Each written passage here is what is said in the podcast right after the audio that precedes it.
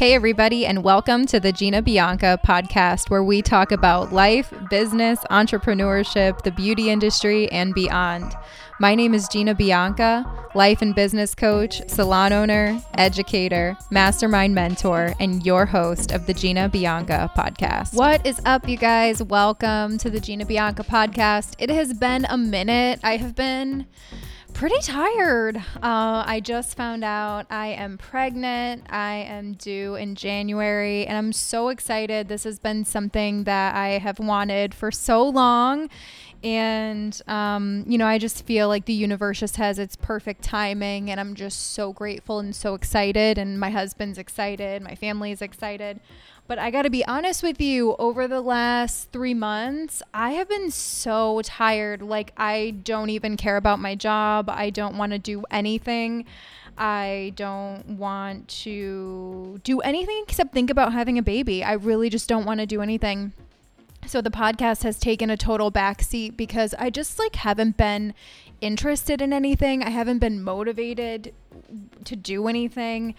And I think that that's just part of the process. You know, my hormones are crazy, my body is changing, my life is going to change dramatically. And I've had some other changes go on within my business, all good things, but you know, it's definitely like a new season and I had to just put some things on the back burner. So I'm sorry if you missed me, but you know, dis- absence makes the heart grow fonder, right? So I wanted to come back and I was like, what haven't I talked about in a while on the podcast? And something I haven't really talked about is hair. Uh, we talk about business all the time and I love that, but I know a lot of you guys are hairdressers. So I have a really good topic that's part of my curriculum for the Hairstylist Hustle, which is my fall tour that I'm doing. I'll be doing it very pregnant and uh, definitely like, oh my God, what the fuck is this going to be like? Because I'm just used to touring one way and we'll see how it goes. So um, I have a lot of support and a lot of people helping me. So I'm really grateful for that. But I was kind of thinking, like, what should I talk about? What should we do this week on the podcast? And I started flipping through my 100 plus page workbook that is going to be going out for my attendees. And I saw a section I did on how to avoid relying on a root melt. And I was like, this is perfect because it's hair related, but I don't have to show it. I can talk about it. And I wanted to talk about it because, you know, root melting, we've been doing it, you know, for years now. It's been kind of something that a lot of hairstylists who are newer, they might rely on this, you know, and it's something that you don't have to rely on. And I can share with you some ways to not always use it as a crutch or maybe be able to skip it and not have to do it. Uh, the pros and cons of a root melt, you know, root melting is amazing. It gives you that amazing blend and longevity. It can obviously adjust the base if your guest wants to be darker or shifted. Um, you know, root melting gives you that seamless, gorgeous look and that grow out. You know, some cons is that, you know, it could leave a band, it could be harder to break through, and it could just be a crutch. You know, you might foil not your best or you might balayage not your best because you know you're just going to melt it. So I wrote out uh, for my workbook a few ways to avoid relying on a root melt. And if you've taken my classes before, you know that I like to avoid root melting in classes because I really love to focus on color placement and I like for my students to see exactly what it looks like what I'm doing on the, you know, application for the foils even if it's not perfect.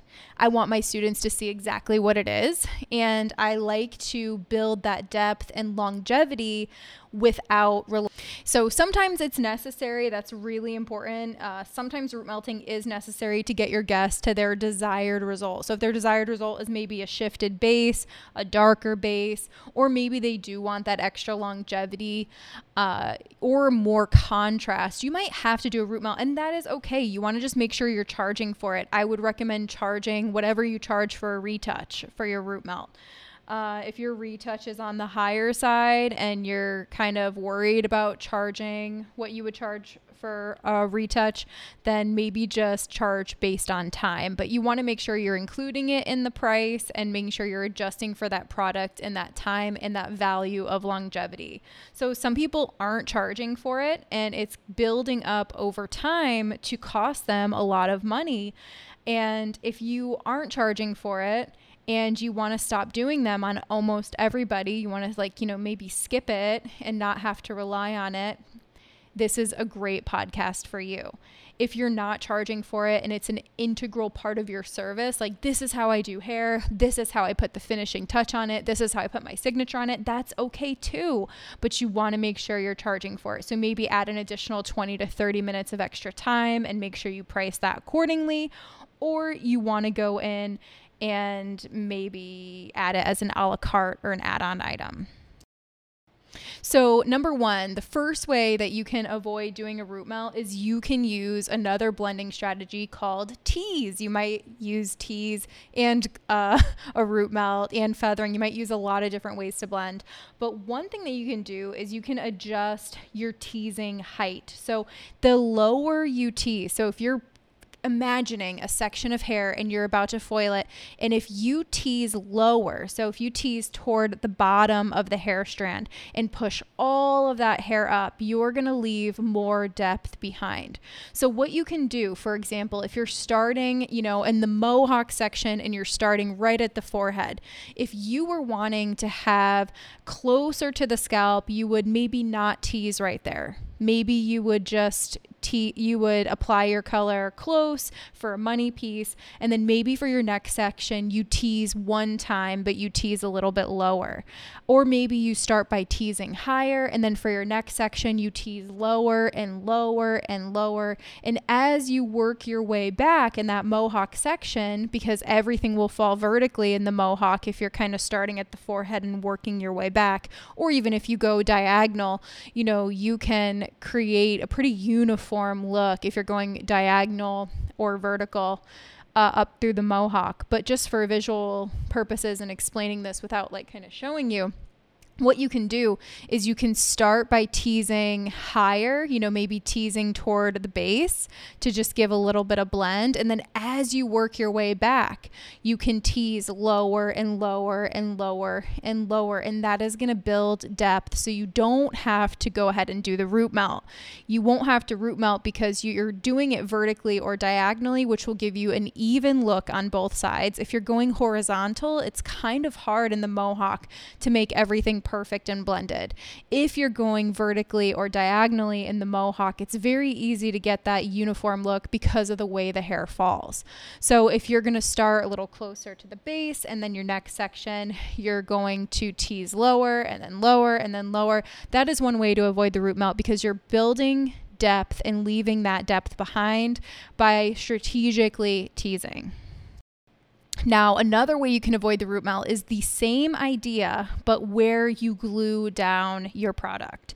So I always say glue where you want saturation to begin. So picture this you're taking your section, you anchor your foil or your balayage, you get ready to balayage, and then your first section that you put the color down, you're gluing it down. And then from there, you can feather up, you can blend, whatever you want. But Imagine gluing lower and lower and lower and lower as you work your way back. Depending on where you're applying the color, you know, whether you're doing it in the back, whether you're doing it in the mohawk or the sides, just imagine gluing lower and lower and lower. So you're leaving the depth, you're building the depth as you're working through the hair in your application you can combine teasing and gluing lower and lower and lower to build the depth and not have to do the root melt.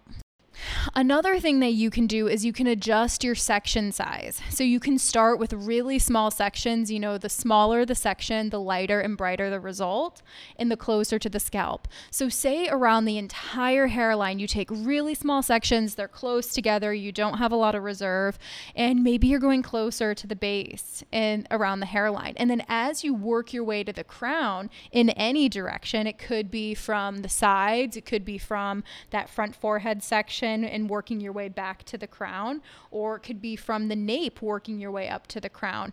You can take larger and larger sections the closer you get to the crown. So by taking larger sections, you're going to leave more reserve. So you can take a larger initial section, skim off, leave reserve that way, or you can take larger sections, tease and glue lower to build that depth as well. So these are all ways you could strategically place your color to avoid you using the root melt.